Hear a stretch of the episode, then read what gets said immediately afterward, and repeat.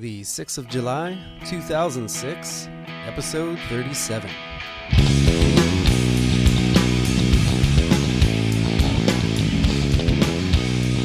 The Rookie Designer with your host, Adam Hay. Rookie Designer is a proud member of the Tech Podcast Network. If it's tech, it's here.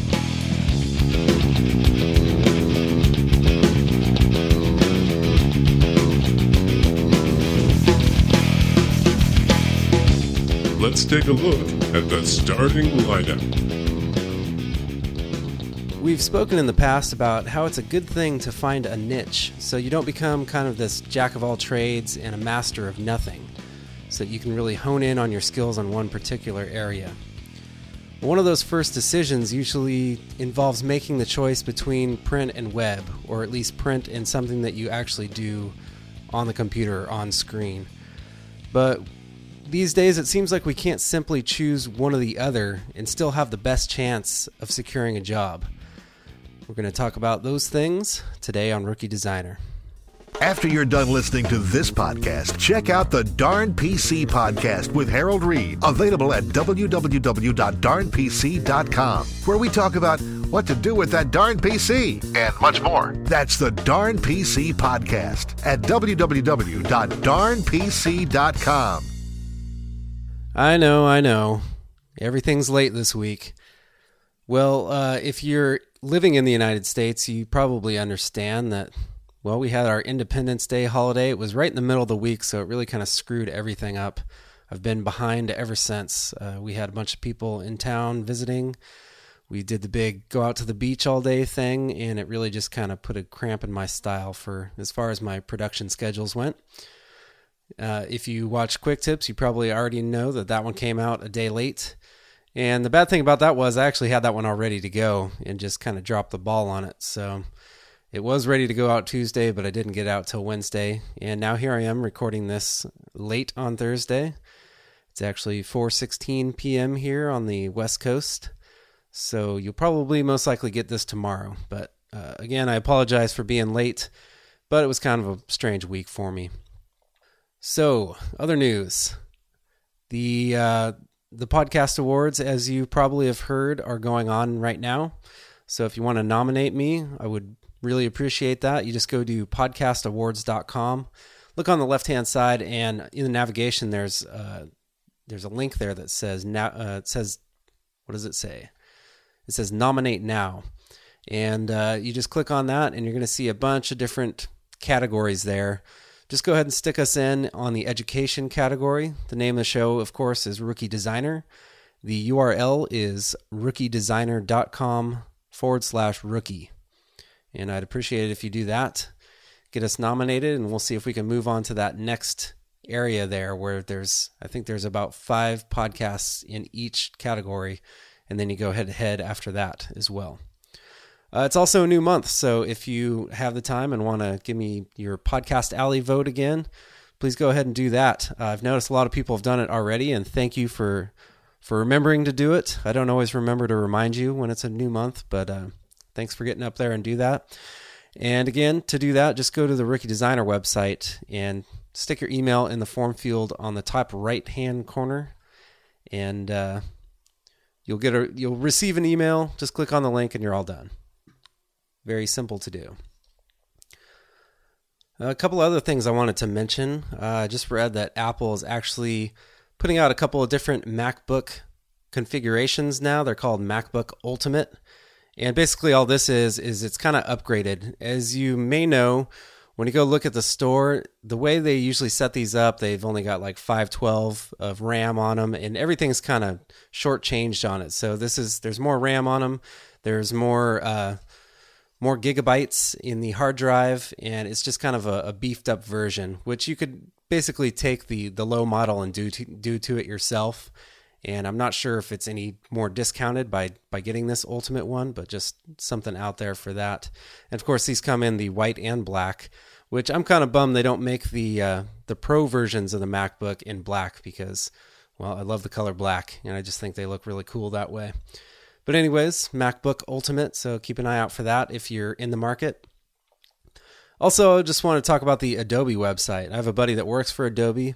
He does like system maintenance for them. And of course, he's been running rampant since they had the merger with Macromedia. But I just went to the website uh, and everything's all integrated now. If you go to macromedia.com, it just takes you straight to the Adobe website. And they've made, made some pretty good upgrades. The Adobe website was always really nice one, really well organized and uh, easy to use. But I think they've adopted a couple of things from the Macromedia website that makes it even better now. They have some nice flash demos of all their products and everything's just put together real good. It's packaged really nicely. So if you have some time, go check that out because it's pretty cool. All right, our topic for today was from one of our listeners, Brad, and he wanted to hear more about print design versus web design. And I thought this was a really good topic for, especially for those who are in school, because when you first get into graphics, you may not understand all the issues that go along with each of these different mediums and exactly how different they are. Uh, they can be somewhat similar, but they can also be really different at the same time. And it's good to know what kind of workflow you're going to need for each one. And again, those particular issues that you're going to face, especially if you're working in both. And that was actually going to be the last thing I was going to touch on today. So, the first thing I want to talk about are the differences. And I think the first one, I, am pretty sure I pointed this out before, but it it goes along with visibility. In web, you can get a pretty good look at what your finished product is going to look like, even when you're in the middle of making it. And this is, of course, because well, you're designing it on the computer, and that's where it's going to be viewed.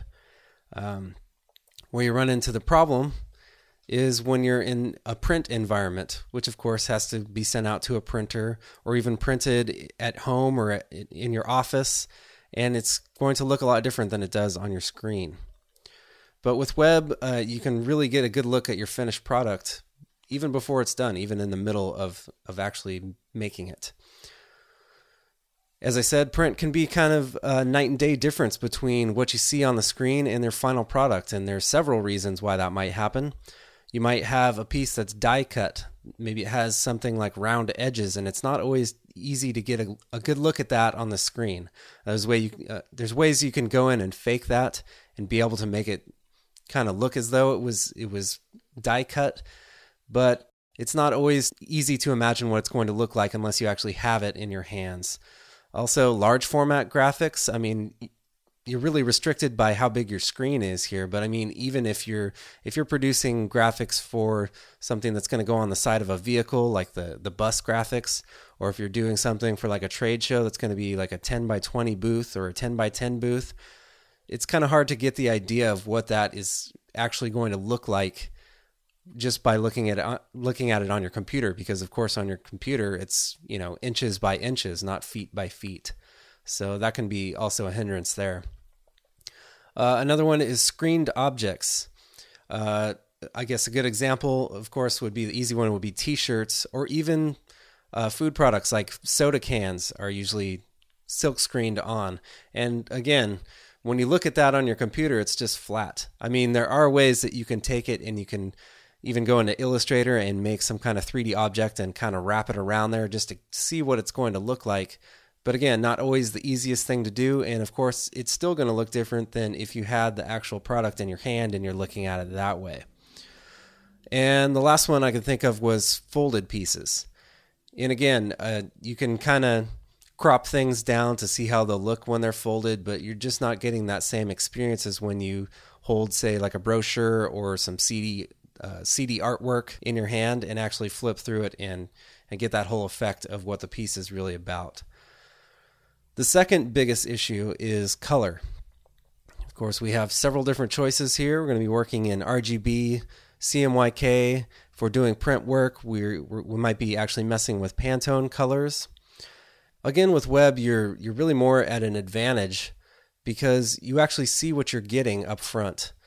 Whoever you're sending this to, whoever is going to be looking at this end result, they're looking at it the same way you are on a computer monitor. So you're already you're already seeing the end product as far as color goes. Only thing you're going to remember here is, of course, to use RGB colors instead of CMYK. Now, would it be the end of the world if you use CMYK? Probably not. But you're going to notice that the colors look a bit more dull because, of course, CMYK is cyan, magenta, yellow, and black, which are the inks that are used to make up a printed piece. So you're always going to want to use RGB. RGB are the colors that make up what you see on your computer screen. For print, well, you can really end up with something totally different than what you're seeing on your screen.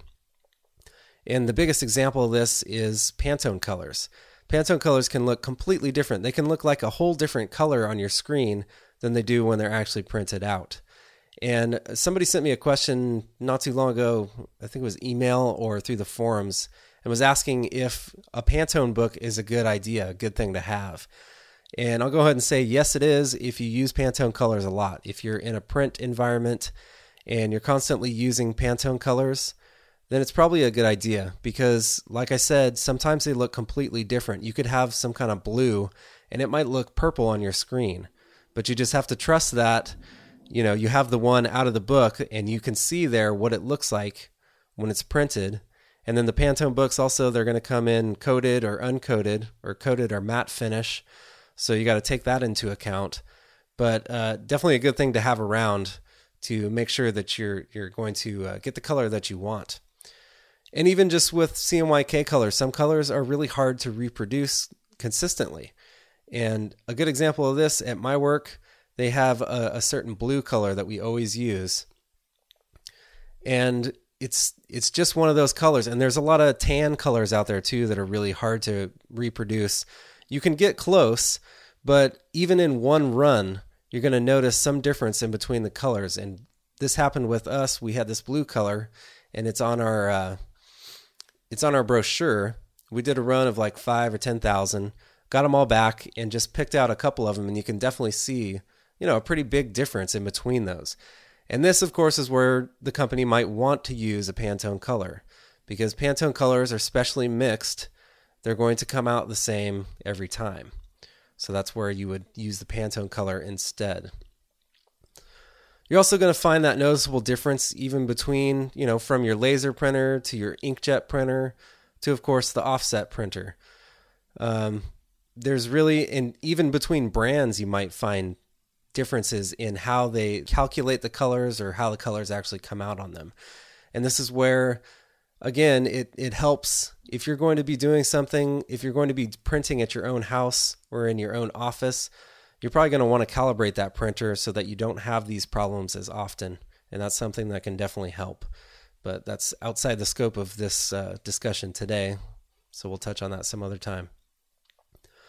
This is again why we, we proof everything before we send it to press, also you got to make sure that they bring you that proof before you go ahead and, and sign off on on them printing 10,000 or 5,000 or something because obviously if the color did turn out purple instead of blue, you don't want 10,000 mistakes. You want to catch that beforehand.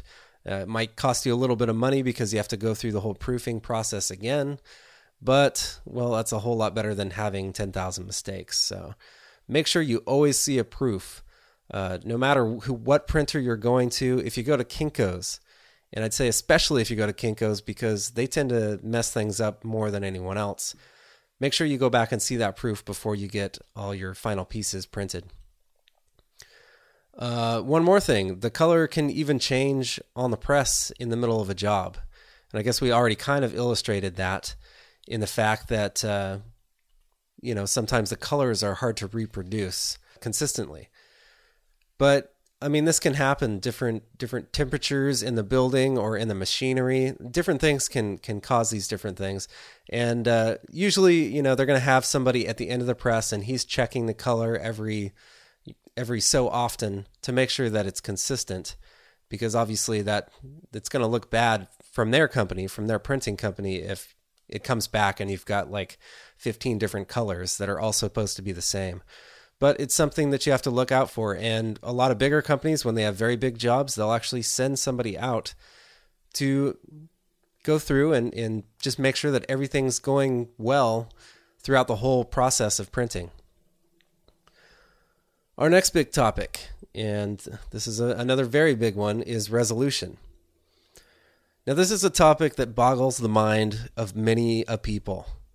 Many people that are not trained in graphic design or design. And my advice to you is to learn it very well because you're going to have to teach it to people for the rest of your career. Anybody who's out there already working in the field, and I've heard it from a lot of people already, you already know this. This is something that people just don't seem to get. And I definitely had to go through and teach my my boss about it. And uh, you probably will at some point too.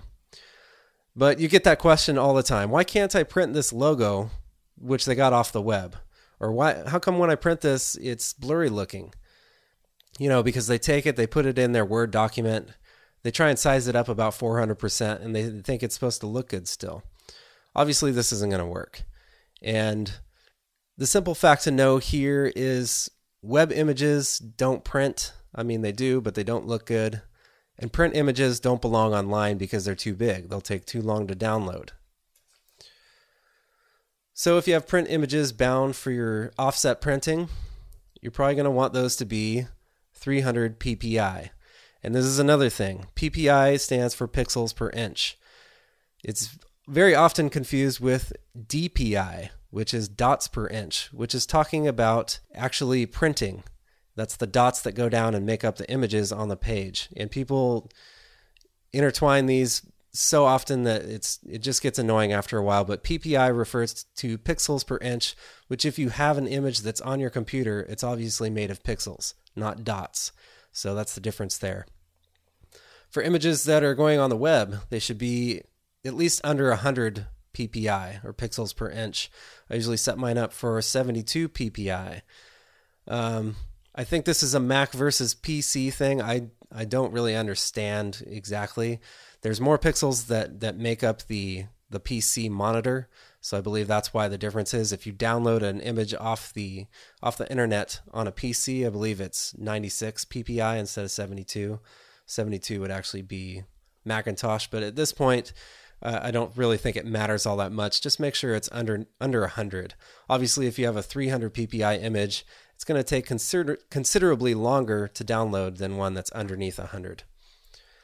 Uh, if you don't know this already, it's something that, that it's only going to take you once to figure it out. Just try and put a put up a, a 300 ppi image and link to it and just see how long it takes you to download. You'll notice there's a significant difference.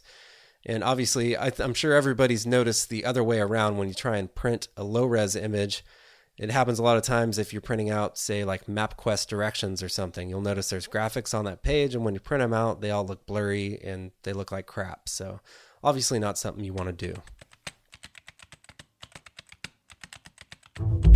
The keys to the game. Brought to you by TechPodcast.com. The key command for today is save for web, and this is something that you can do out of Photoshop and out of Illustrator. And on the Mac, we're going to be pressing Command, Option, Shift, and S. And on the PC, you're going to press Control, Alt, Shift, and S. And this is sometimes referred to as the claw. And when you press all those buttons with one hand, you'll see what I mean. This is a very good key command, comes in very handy if you're making images for the web, so definitely keep it in your hip pocket. So we talked a little bit about the differences between web images and or web images and print images. Uh, I also wanted to talk about some of the similarities and more of the similarities in the workflow that we use if we're doing one or the other. And we're not going to obviously cover everything in this topic. There's just a world of differences and probably a, lot of things that are the same about how you work with these images and these graphics. But uh, obviously, I can't cover everything, but these were just the ones that came to mind. Now, when we're talking about workflow, we've talked before about when you're when you're doing print, you're to most likely you're to want to start with a pencil and a paper and you're to draw thumbnails and you're to go to comps and blah, blah, blah. We've talked about that. Not every web designer starts with a pencil and a piece of paper. They probably should, but then again, not every print designer does either. But uh, the recommendation is that you do start at that at that point. And I think it becomes even more important with a website because you ha- kind of have to map out where everything's going to be. And it's a very visual thing. So it's good to just grab a piece of paper and start drawing little bubbles or some kind of hierarchy of where all your pages are going to be, maybe what kind of images are on there.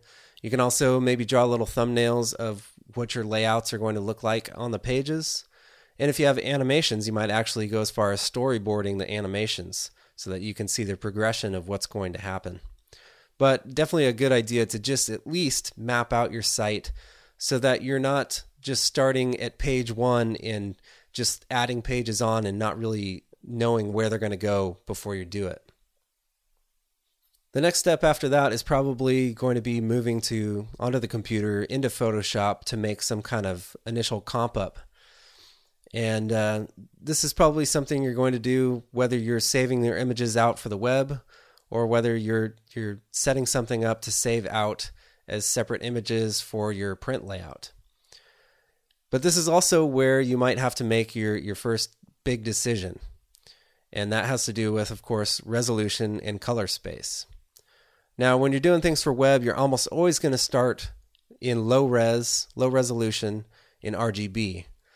Now, the one exception to this is, and I think I've mentioned this before, if you have a campaign that's stretching across print and web design, then you're probably going to want to start in high resolution.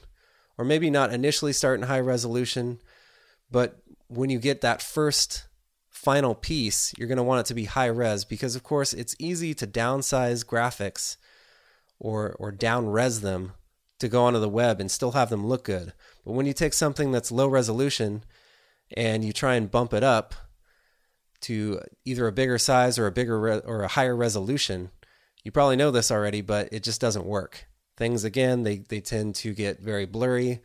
Unless of course you're working with all vector graphics, then you don't really have to worry about this. But if you're if you're working with images that are pixel based, you're going to want to start start high res so that you can always go down and not vice versa because it doesn't work. Now, the one exception to starting in high res, and this goes for print as well, well, we were talking about print, I guess, because if you're going to do something for print and web, then you're starting out in print, as we said. So if you start out in print, you might want to comp it out in low res first just to save memory. And uh, it's usually always good to start out in RGB. We're usually going to do that. And then you convert it sometime close to the end to CMYK when you're almost done. But this is just a very good idea because it can save you a lot of time and when you're first comping something out, you're not necessarily going for that final layout. You're not trying to perfect every single thing. You're just trying to to make some kind of comp so that you can take that to whoever needs to approve it and they can say, "Yeah, you're going in the right direction." And then you can move on to your higher res graphics, which are going to take a longer time to maybe render different filters on or even just move move around. Every time you move something around, you got to save every once in a while or save different versions so that you're not losing your changes if something happens. And it's going to take a lot longer for you to do that if you're uh, in high resolution. Now, the last issue I wanted to cover was actually do we need to know both web and print?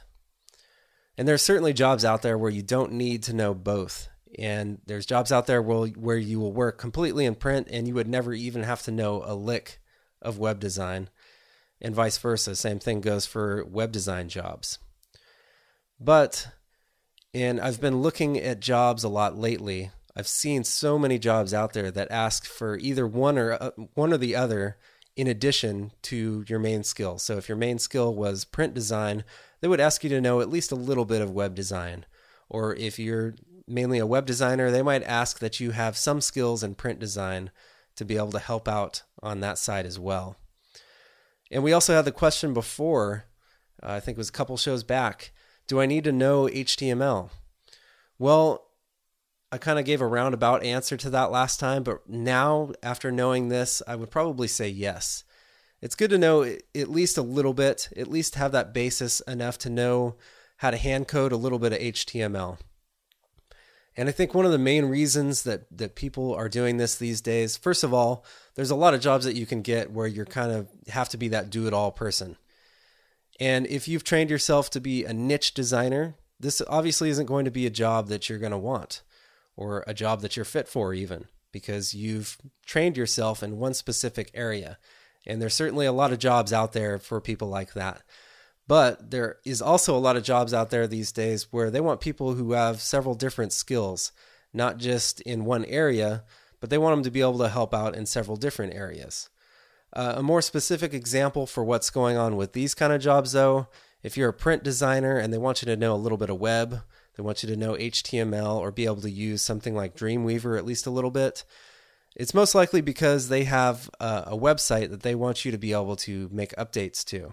And this might not even mean, you know, changing the graphics on it or creating a website or doing anything major like that. Maybe it's just going in and changing some of the content that's on the website. So you would obviously have to have some kind of knowledge of either uh, a WYSIWYG program that you can go into and actually see the page and be able to change it, or you would have to know how to code HTML so you can go in and make sure that you don't muck up anything else and make sure that, you know, you don't want to be making it so that some other functionality on the page doesn't work now because you didn't know what you were erasing out of the HTML or or writing over or what what have you. So I guess what I'm saying is you might want to keep some of those skills on the radar. Now, I, I, think a lot of schools out there, a lot of design schools out there, will teach you kind of a basis of everything, and then you'll go in and specialize in something. That's how my school was. We went through, we we did everything from actually comping up pieces for photo ready art to going in on Quark and learning how to do a little bit of desktop publishing. And then we learned Photoshop and Illustrator, and then we learned how to do some web design, and then we kind of like were let loose. Now you can do video, now you can do multimedia, now you can specialize in web or print. And that way it gives you a good basis of skills so that you could get one of these jobs, maybe as kind of a, a stay over until you get that niche job that you're really looking for. So I think it's a good thing to have those skills if you if you're able to get them. And of course, these are things that you can probably teach yourself. HTML is not very hard. You could probably get one book and know enough to go get one of those jobs where they say, hey, it's a bonus if you know a little bit of HTML. So it's just something to keep in mind there. Now, that's what I call a rookie mistake. Uh, our mistake today has to do with what I was talking about about doing a comp at full resolution. And this is a mistake that I actually made early in my career. Uh, I was making some graphics that were oversized, so it wasn't like just a, a brochure or something page size, letter size. It was something pretty big, and I was actually working at full resolution, which uh, isn't always 300 ppi. Uh, when you make trade show graphics or things like that, they're actually 100 ppi, but they're so massively huge that it still takes forever. So you got to make sure, especially if you're working on something like this that's very large, you're going to want to comp it up first at either a very smaller size, like a page size, or take it down to a, a web resolution and comp it up and figure out what you're going to do first, and then go back once you've got your final your final layout planned out. Then go back and actually make it at full resolution. Things are getting a bit out of hand. Looks like it's time to go to the bullpen. The website for today is an excellent source for getting books, training books on design or just training for applications. It is called Peach, Peachpit Press, and you can find that at peachpit.com. Uh, as always, that'll be linked up in the show notes on the website, rookiedesigner.com slash rookie. This is a great place to find just about any training book that you're ever going to need. And also, it you, you're able to sign up for a membership, and I recommend that you do that if you buy books from them because you can actually save. Let's see, it says right on the page here save up to 30% instantly. But it's free to become a member, and they send you coupons every once in a while, and you can get books dirt cheap. I think I bought about four or five of the Apple Training Series books the ones that are on like Final Cut Pro. Those things are usually, I believe, sixty to eighty dollars. I got about four or five of them for about hundred dollars for the whole total. So it's definitely worth it. You're going to find some great deals on here and also some very good books. And it's a great place to, to just search for books because they have so many different ones. So, Peachpit Press, you can find that at peachpit.com. All right, that's about all I had for today's show. As always, if you want to contact me, ask me any kind of question or suggestions for show topics, I always love to get those, and I have been getting them here and there, so I thank everybody that sends them in. I am trying to do my research and, and get those topics up as quickly as possible. But you can email me, adam at rookiedesigner.com. You can visit myspace.com slash rookiedesigner, become my friend, and you can send me comments and messages that way. You can use the call in line 619 573 4043 and add the add a one and a country code if you're calling outside the US. You can also Skype me if you have Skype, and you Skype me at my username Titan Strides, and you can leave me a message that way. And of course, the best way to do it is to go to rookiedesigner.com/forum and join as a member of the forums, and, and you can talk to everybody that way. And we have a great time talking about design and other things. Want to thank everybody for tuning in, and remember to nominate me for a podcast award if you think I deserve it. And also give me your vote for Podcast Alley if you haven't done so this month. All right, thanks for listening. And just remember, everybody's a rookie before they're an all star. That one's high. It's got the distance. It's high.